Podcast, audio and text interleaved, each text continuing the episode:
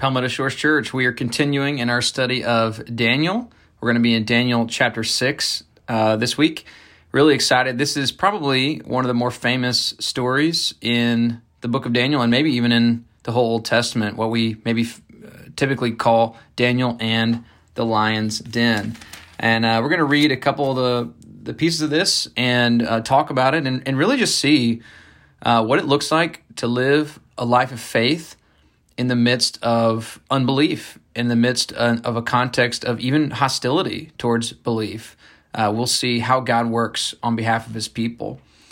Uh, first and foremost, one of the cool things is we've got a new king, Darius. At, the end of chapter 5, we saw that a new king came after Belshazzar uh, was killed. And in verse 3, it says, um, Then this Daniel became distinguished above all other high officials and satraps because an excellent spirit was in him, and the king planned to set him over the whole kingdom.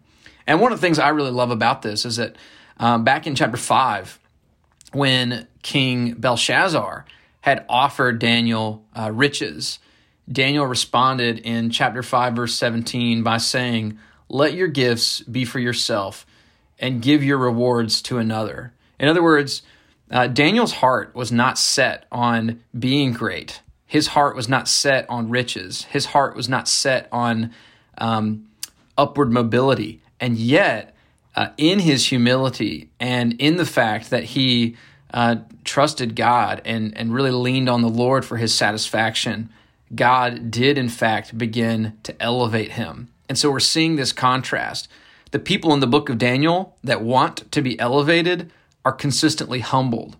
But the people in Daniel that are humble are consistently elevated. And we see this um, all throughout the Bible. And in the New Testament, we learn that pride comes before the fall, but that God gives grace to the humble. And we're seeing that at work in the life of Daniel. So, uh, what happens here is Daniel's a faithful guy, but there's people in his life who become jealous of him. They become jealous of his success, uh, jealous of the fact that he's being elevated. And so uh, they're out to get him. And it, it says in verse 7 all the high officials of the kingdom, the prefects and the satraps, the counselors and the governors, are agreed that the king should establish an ordinance and enforce an injunction that whoever makes petition to any god or man for 30 days, except to you, O king, shall be cast into the den of lions. So they're out to get him. They want Daniel uh, to be killed. And so where do they attack him? They ta- attack him in his faith. But I love the response of verse 10. It says, When Daniel knew that the document had been signed, he went to his house where he had windows in his upper chamber open toward Jerusalem. He got down on his knees three times a day and prayed and gave thanks before his God as he had done previously. What I love about that is that um, we see Daniel exhibit both uh, appropriate priorities, but also a sense of purpose. Um, I think it's easy to look at this and, and think clearly Daniel had his priorities in order. He was going to worship God no matter what. But I also think we see that Daniel had a sense of purpose. And what I mean by that is the way we conceive of our existence, what we think we're created for, what we think we exist for, drives a lot of our decisions. If Daniel had thought that his main purpose in life was to uh, live comfortably and to uh, secure success for himself and to make sure that um, he was providing for himself and for others, um, he might have been tempted to go along with the decree. He might have been tempted to not be faithful to his God. But because he knew his purpose in life, is to know God, to enjoy God, and to glorify God, then he was able to walk with God even when he was being told not to. Um, he was able to um, filter this decree through the purpose that he knew from God about his life. And then, uh, as the story goes on, uh, Daniel is in fact caught worshiping God, and the, the people that are jealous of him go to the king and have him throw um, Daniel into the, the den of lions as he had pronounced in the decree. But I do think it's interesting that Darius obviously loved Daniel. And in verse 18, after throwing Daniel in the lion's den, it says, Then the king went to his palace and spent the night fasting. No diversions were brought to him, and sleep fled from him. And so here was a guy who was genuinely mourning. He was genuinely um, interested in Daniel and he loved Daniel and he was even sad that he had made this decree. And I think we see that Daniel obviously had, had made an impression on Darius to the to the point where um, it really had broken his heart that he had had to throw Daniel um, into the lion's den. But uh, what we see in verses 21 through 23 is we see the deliverance of Daniel, and particularly we see the heart of Daniel. I mean, don't you just love in verse 21 where it says, Then Daniel said to the king, O king, live forever. I mean, if a king had thrown me in the lion's den, I, I wouldn't have really cared how happy or how happy he was to see me alive or the fact that he fasted or the fact that he couldn't sleep. I mean, if the king had thrown me in the lion's den, I would have said, you know, forget you, you know, wh- why did you why did you go through with it? But that's not what Daniel does. He just has such a sincere heart and a compassionate heart that he's able to um, you know, respond favorably to the king. And then we learn in verse 22, my God sent his angel and shut the, the lion's mouth, and they had not harmed me because I was found blameless before him. Now, what this doesn't mean is it doesn't mean that Daniel was perfect. It doesn't mean that he never sinned. It just means that he had a sincere heart before God, that he wasn't, um, he, he was willing to follow God even when things got tough. He, his heart genuinely loved and worshiped God.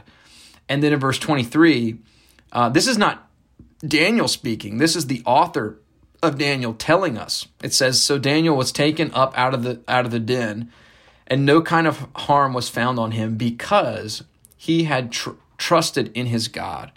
And so when we see the heart of Daniel, we see that he was compassionate towards others, he was genuine and uh, blameless before God, and he honestly trusted God. And then in verse 24, we see something that we've been seeing all throughout the book. It's this irony it's the fact that the, the very people who wanted Daniel killed, in the end, they themselves get killed. Verse 24 says, And the king commanded, and those men who had maliciously accused Daniel were brought and cast into the den of lions, they, their children, and their wives. And before they reached the bottom of the den, the lions overpowered them and broke all their bones in pieces. In a way, this is a picture of the of the future judgment. Um, God is is keeping a record. God is not to be mocked. God knows the heart of man. And this is a little picture of God's in time redemptive reversal, but happening in the moment where uh, the, the one who humbled himself before God was exalted, and those who exalted themselves over God were humbled and ultimately did not end well for them. And then finally, as we've seen Daniel and his friends be faithful in this foreign and hostile land, uh, it's given opportunity for God to be acknowledged and worshiped. At, at verses 26 and 27, the story ends I make a decree that in all my royal dominion, people are to tremble and fear before the God of Daniel. Now, this is Darius, uh, King Darius, uh, writing here, speaking here, and he says, For he is the living God, enduring forever. His kingdom shall never be destroyed, and his dominion shall be to the end. He delivers and rescues. He works signs and wonders in heaven and on earth. He who has saved Daniel from the power of the lions. And so uh, we see here that in the atmosphere of unbelief and in the atmosphere of hostility, being faithful to God gives us the opportunity to draw others in to worship God. Uh, we might be feeling like this time that we live is a difficult time. It, we might be feeling like it's a tough time to follow God. But what we're seeing from Daniel is that it's actually when things get tough, uh, when there is hostility and unbelief, that we might actually be just about ready to see God do miracles, that God might start breaking in and uh, doing things as we walk faithfully with Him that only He can do by His power. So I hope you guys enjoy talking more about this story. Uh, there's there's so many awesome details in it, uh, but the Lord is faithful, and He is faithful to to his people. So let's trust him. Let's have a sincere heart before him. I hope you guys have a great discussion.